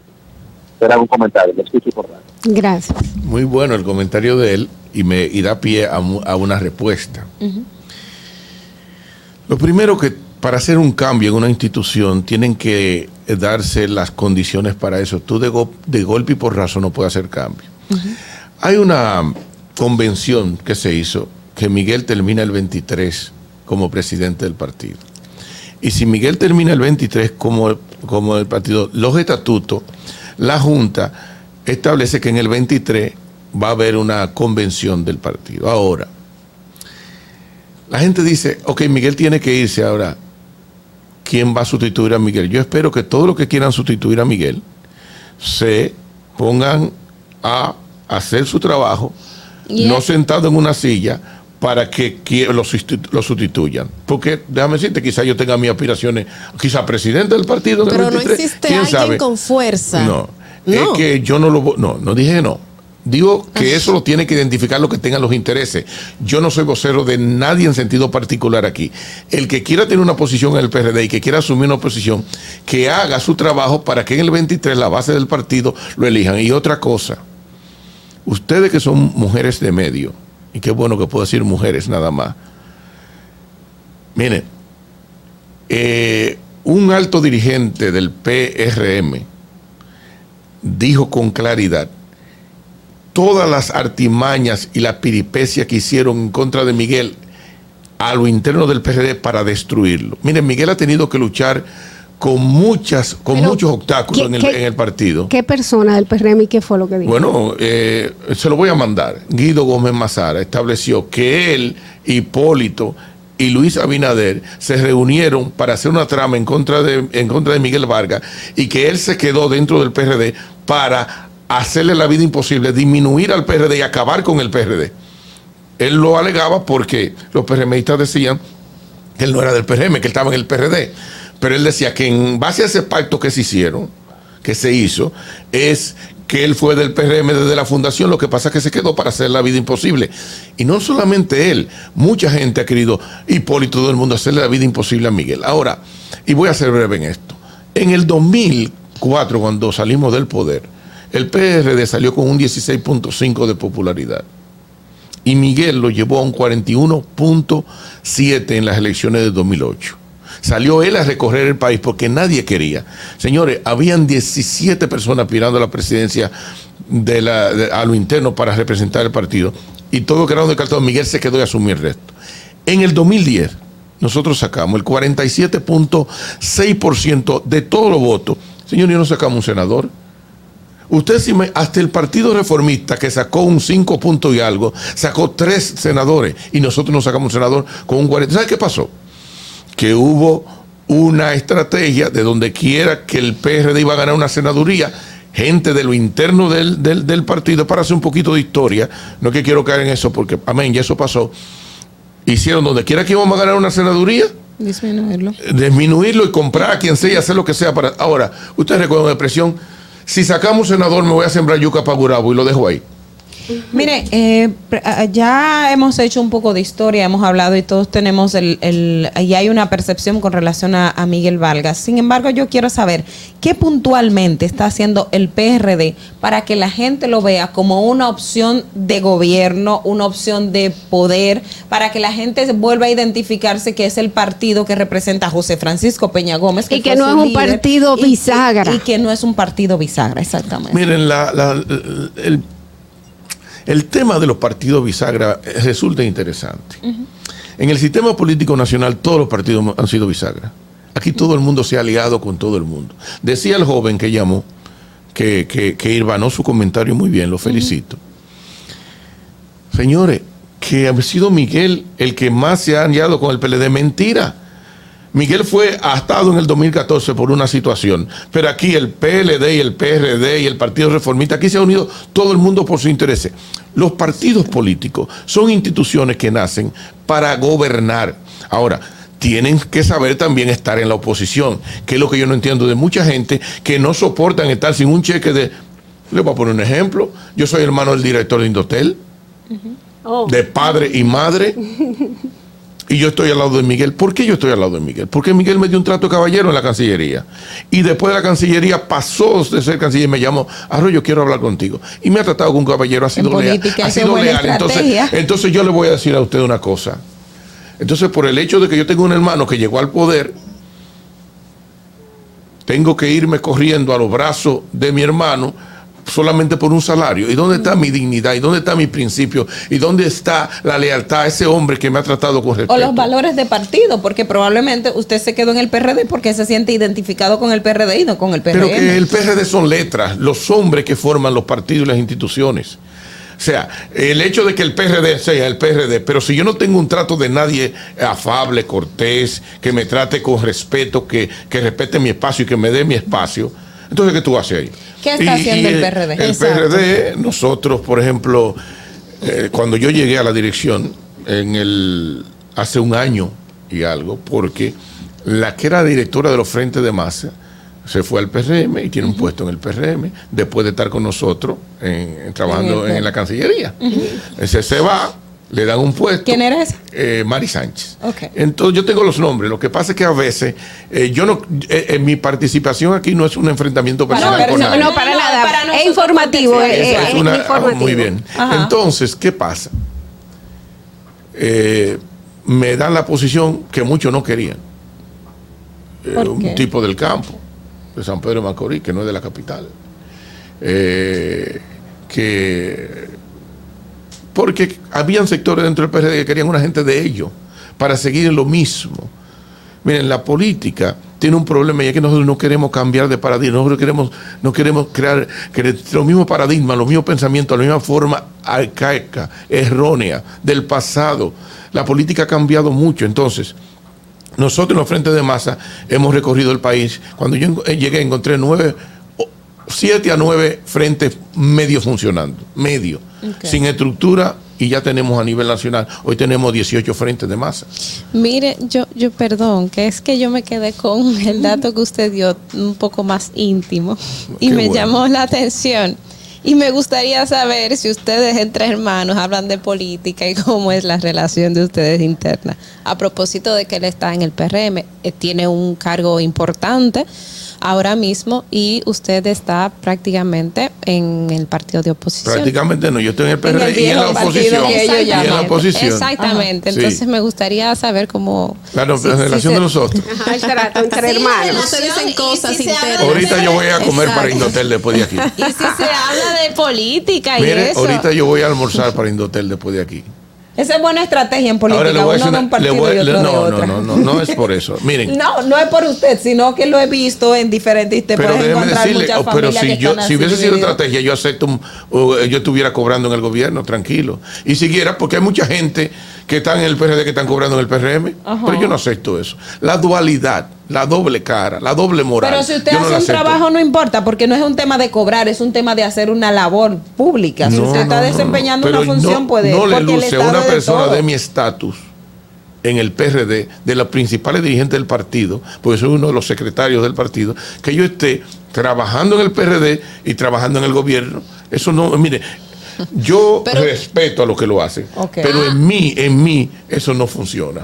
Ya. Eh, vamos, eh, Pero hable- hábleme un poco de. señorita, Sí. usted está satisfecha con mi respuesta. Solamente dijo que iba a comer. Ah, bueno, pero a decir, nos sentamos con mi mamá eh, los domingos cuando hay tiempo, almorzamos juntos, compartimos, hablamos de pelota, hablamos de cualquier otra cosa no y de política. Pero, pero ya a grandes rasgos, porque la relación de la familia no se puede dañar por la política. Muy bien. El, el PRD eh, tiene una posición en cuanto a la reforma de la Constitución para... Esto yo lo digo mucho, señores, porque yo entiendo que es el pueblo que lo está pidiendo, para, para que los organismos del orden, el Ministerio Público sea independiente y que haya algunos rasgos, por ejemplo, que el procurador no haya tenido ningún vínculo con ningún partido por 10 años, porque dicen es independiente, pero vemos en realidad que la independencia en sí, no, ha- no todos los procuradores han sido hasta miembros de, de, lo- de la Comité comité político. político de, de- de los partidos que están en el gobierno, desde que se supone que la que la modificaron para hacerlo independiente. Y si podemos hacer una evaluación de los fiscales, la mayoría o forman parte de la fuerza del pueblo, o forman par- o formaron parte de la fuerza del pueblo, o formaron parte del el PLD. Mire, la posición del partido no es estar en contra de. Lo que pasa es que en la República Dominicana hay tanto tema de tanta importancia eh, que eso eh, no creemos que es el tema más importante ahora mismo. La reforma constitucional se lleva mucha energía y mucho tiempo. Pero se han hecho así, aquí- así, aquí- rapidito para, cam- para, para simplemente que se pueda volver a elegir un, un candidato. Mire, aquí tenemos un fiscal independiente, dice el gobierno. Y si lo tenemos independiente, ¿para qué? Porque, es fue la voluntad. de ese gobierno. Pero cuando Ahora. ese gobierno cambie, yo le voy, yo le voy a hacer una, una anécdota, una, una, una relación. La República Dominicana, la referencia constitucional que tiene de tres países, España, Francia y Estados, Unidos. Ni en Francia, ni en España, ni en Estados Unidos, los fiscales eh, son electos por el pueblo, son designados. Ahora, lo que cambiaría no es, no es la ley, es la persona. Mire, por ejemplo, recuerdo el caso de Kenneth Starr, cuando era el caso de Mónica Lewinsky y Bill Clinton. Eh, él, él hizo todo lo posible para que destituyeran y lo puso Bill. Pero hizo todo lo posible para que lo destituyeran. Es que nosotros tenemos que cambiar de paradigma y de persona en este país. Mira, aquí la gente, tú puedes poner un fiscal independiente y si es un subordinado y un allegado, como aquí todo, como nosotros somos una aldea muy pequeñita y como aquí todo el mundo es familia, aquí todo el mundo se conoce, pero tú, el presidente dice que es independiente, que siga independiente. Pero aquí hay muchos problemas, aquí hay crisis en todos, los, en todos los aspectos de la vida nacional. Aquí hay un problema por el asunto de la guerra. Había un problema antes de la guerra. Tenemos el problema post-COVID. Tenemos el problema de la alimentación. Tenemos el problema de, de fideicomiso con Punta Catalina y Fulanito. Tenemos ruido en educación. Tenemos ruido en muchas cosas. Entonces, yo creo que el país en vez de embarcarse en estos momentos en una reforma constitucional, y es una visión de la dirección del partido, y yo como tal la asumo, y la, y la, y la creo, más que asumirla, yo creo que hay otros temas que son importantes, y después nos sentamos y discutimos sobre la reforma constitucional y eh, para, para supuestamente poner un fiscal independiente. Señor, esa no es la razón de la reforma constitucional. Lo que pasa es que hay que bajar ese 50 más uno. Eh, eh, lo, importante, escúchame, lo importante puede- es que ustedes pueden ponerle a, a ese, Freno. ref- ese freno y tiene- ustedes tienen el pie en el Exacto. freno y podrían hacerlo. Señorita, tengo que- Tenemos una llamada, yo no sé, estamos, estamos tan encima del tiempo, no podemos recibir la llamada. eh, Mire, no señorita, sé. tengo que decirle, y, y- y me gusta la vehemencia con que usted lo dice, eh, me- casi casi le estoy comprando la idea, pero no he llegado hasta ahí. Mire, lo que sucede es que después que usted saque la constituyente, esa constituyente, en el, ¿os recuerdan en el 94? Usted no, usted es una niña. En el 94 hicieron acuerdos para que fuera el 45 y cuando fueron llegaron con el 50 Con el debajo de la 50. manga Ajá. porque fue la, la comisión que lo hizo. Señores, en este país hay un alto nivel de, de, credi- de credibilidad, perdón, de no credibilidad de la gente. Porque usted le da a Porque una estamos persona... acostumbrados a que nos engañen. Nos Nadie dicen que vamos a hacer una cosa y después Óigame, nos dan otra. Aquí no se puede creer nadie. Ustedes decían, por ejemplo, ahorita. Oh, pero es muy fácil. Ustedes hablaban de una sociedad civil, que todos somos sociedad civil. Yo no lo he entendido nunca ese término. O, o que yo soy muy arcaico. Miren, la sociedad civil, lo que llamado sociedad civil, que tiene este gobierno arropado. Oh, muy fácil. No Ellos no trabajan, no hacen nada, no van a los barrios, no hacen campaña y después ellos son los que quieren los puestos. Y la gente que trabaja por los partidos para llegar al gobierno no pueden ocupar los puestos. Pero aquí No, dicen que el pero- gobierno tiene la- lo empresariado y ahora es la sociedad civil. Entonces No, no, no, no, ya porque sabemos, ellos tienen, ellos No, tienen de y, no, un y, no, poco. y no ha quitado a un grupo de personas por eso mismo, porque están preparadas y no quieren No estamos hablando que cambiar no, por que no quite lo preparado, eso O- no, o no, no, no, Entonces, no, no. que- Eh. Antes de responder, eh, esta llamada me tiene aquí eh, insistente. Buenas. Sí, disculpen, joven. José Jiménez de nuevo. Señor, gracias por responder a mi comentario. Eh, si no me equivoco, usted mencionó que en Estados Unidos que aquí los fiscales son... Eh, ¿Quién es usted dijo que lo que lo que los eligen? El, el, el presidente. Y lo Eh, no, señor, el discúlpeme, Congreso. no, no está bien informado. En el, si estamos hablando, o sea, a nivel de estatal, los fiscales eh, son elegidos por eh, por elección. Estamos A hablando nivel del estatal. Procurador General de la República. Yo hablé correctamente. Yo no hablé de lo estatal ni hablé de lo federal. Yo hablé del Procurador General de la. República. Ok, pues no escuché esa parte. Y Ah, ok, lo otro, usted dijo ahorita que Miguel no había apoyado. Entonces, ¿a quién apoyó el PRD en las elecciones del 2016 y las del 2020? ¿Se fueron solos? No, no fuimos. Y en el 94, en el No, 98. 2000 no yo dije en el 2016 2004. 2020. ¿Se fueron solos el PRD? ¿Se fue No, solo? no, no. Ve- Ok, pues entonces sí, él es el que me ha apoyado a Danilo. Gra- gracias, gracias, José. Vamos, señores, lamentablemente tenemos que cerrar esta discusión porque estamos muy, muy por encima del tiempo. Son las 8 y 40 de la mañana. Queremos agradecer inmensamente la presencia de Bernardo Arroyo, que es secretario general de los Frentes de Masa del PRD. Y esperamos que esta sea una, visita continua que se pueda repetir. Eso va a depender de ustedes. Y le Eh, agradezco muchísimo. En verdad, en verdad, muy interesante hablar con usted. Gracias a ustedes por darme la participación de estar en este espacio que se hace más interesante por lo que la compone. Ay, gracias, gracias, señores. 8.41, hagamos una breve pausa y regresamos. ¿Viste qué rápido? Ya regresamos a tu distrito informativo. El cine y las tendencias en serie son recomendadas por nuestro experto, Argenis Viña, en lo mejor del cine. O'Reilly Auto Parts puede ayudarte a encontrar un taller mecánico cerca de ti. Para más información, llama a tu tienda O'Reilly Auto Parts o visita oreillyauto.com. Auto Parts.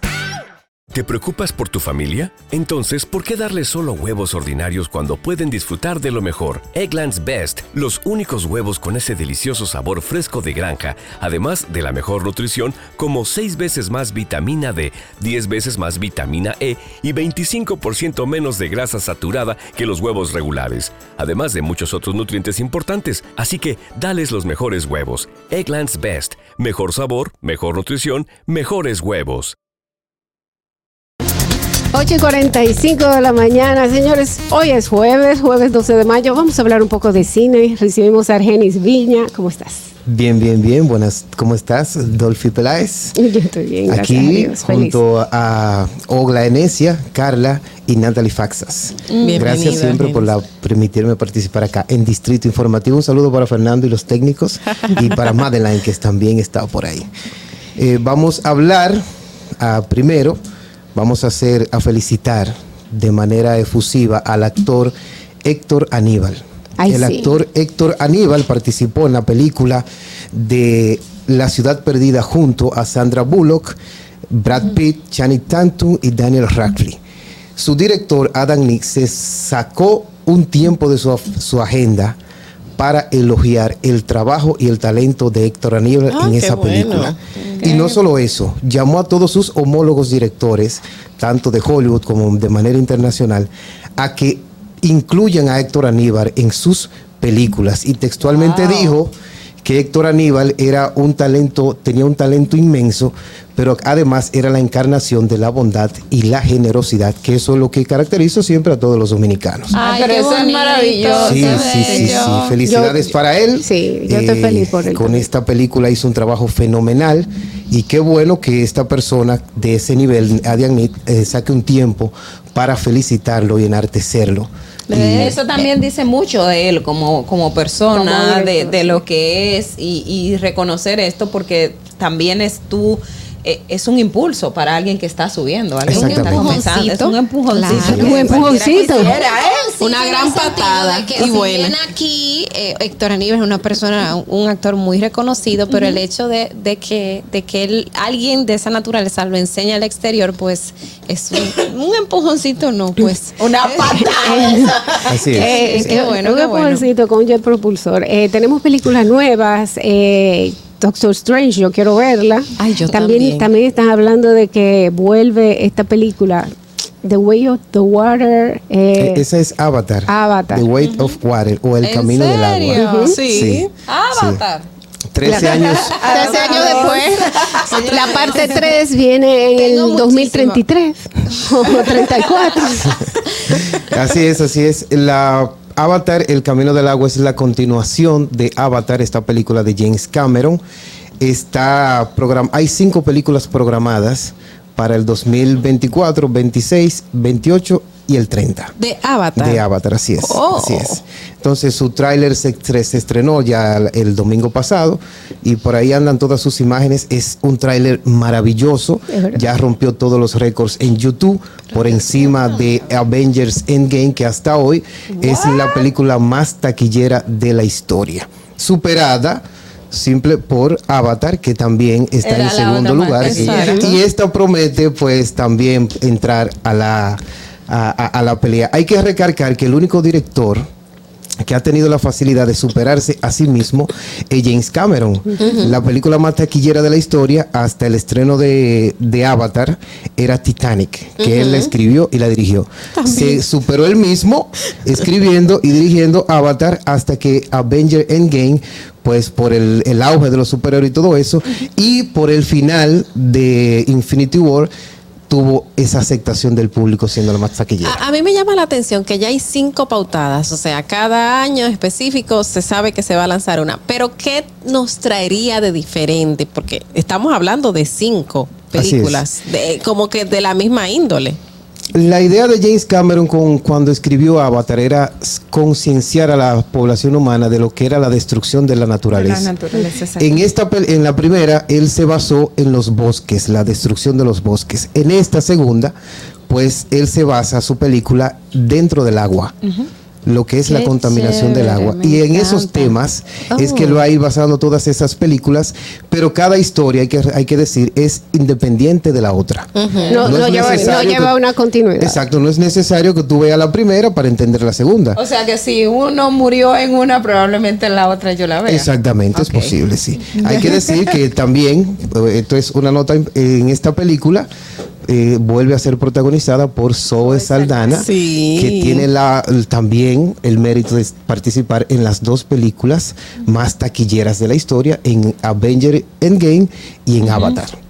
Sí, los dominicanos estamos Bateando. Estamos Bateando, sí. Así es, así es. Eh, eh, háblame de qué, más, qué otros estrenos tenemos. Esta noche se estrena la película dominicana Mosh de, este director Taveras Bisonó. Es la historia de una chica que vive en un barrio con su madre, la cual lamentablemente padece cáncer, y con un primo que está sumergido en el mundo de las drogas. Es una película bastante interesante. ¿Por qué? Porque muestra la realidad de los barrios y cómo los padres tratan de criar y educar a sus hijos en ese ambiente hostil. Pero esta chica, Mosh, eh, lo que hace es que se va por el, por el área del baile, de la danza. Es una película bastante interesante, se estrenó en el cine Festival de Cine del Cairo y fue sus derechos internacionales pues ya lo compraron el señor Media Luna en el Festival de Cannes pasado reciente. Así es que a partir de hoy va a estar disponible, solamente estar disponible en Downtown Center, en Fine Arts de Nuevo Centro y en Blue Mall de Palacio del Cine. Y en Santiago, en el principal cine de Santiago solamente. ¿Por qué? Porque le dieron un- una un corte ya más de película independiente de culto.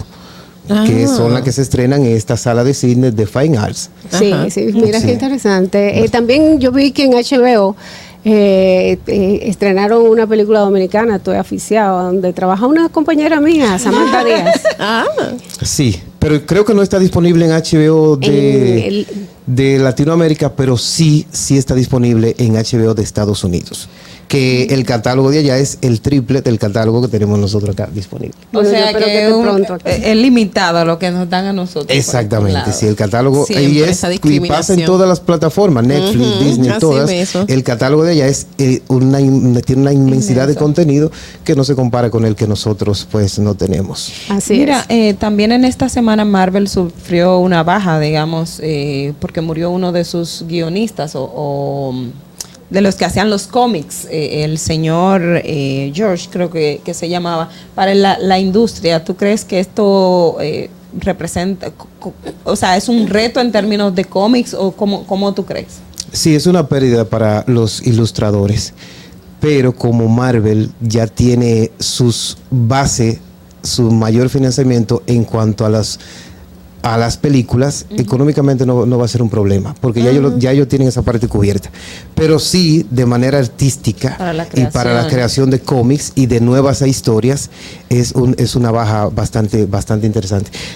Pero todas estas películas que estamos viendo de Marvel, hay que decir que esos cómics ya tienen 30, 35, 25 años que ya están escritos. Exacto. O sea que tienen una cantidad de historias por explorar que durante los próximos 15 años tienen- Tendremos contenido. Así es. Pero rapidito, eh, lo nuevo en la cartelera, porque ya nos quedan O que tiene que ver la gente en Netflix este fin de semana también. Exacto.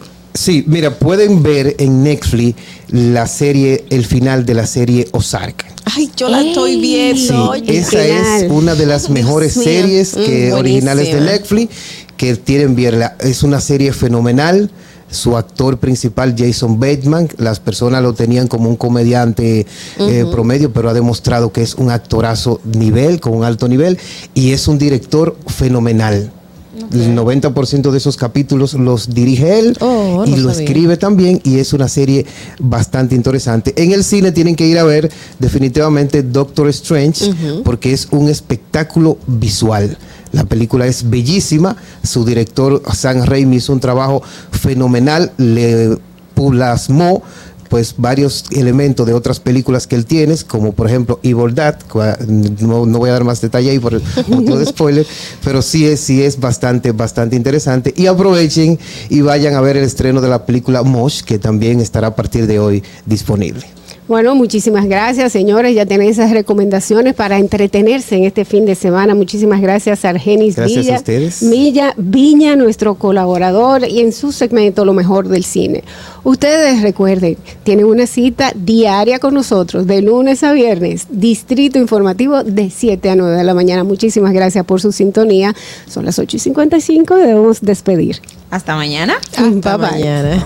RCTV HD, El Gusto Producciones, Dominican Networks y Vega TV, Canal 48 de Claro y 52 de Altiz, presentaron a Dolphy Peláez, Ogla Enesia Pérez, Carla Pimentel y Natalie Fasas en Distrito Informativo. Dale más potencia a tu primavera con The Home Depot. Obtén una potencia similar a la de la gasolina para podar, recortar y soplar con el sistema OnePlus de 18 voltios de Ryobi desde solo 89 dólares. Potencia para podar un tercio de un acre con una carga. Potencia para recortar el césped que dura hasta dos horas. Y fuerza de soplado de 110 millas por hora. Todo con una batería intercambiable. Llévate el sistema inalámbrico OnePlus de 18 voltios de Ryobi. Solo en The Home Depot. Haces más. Logras más.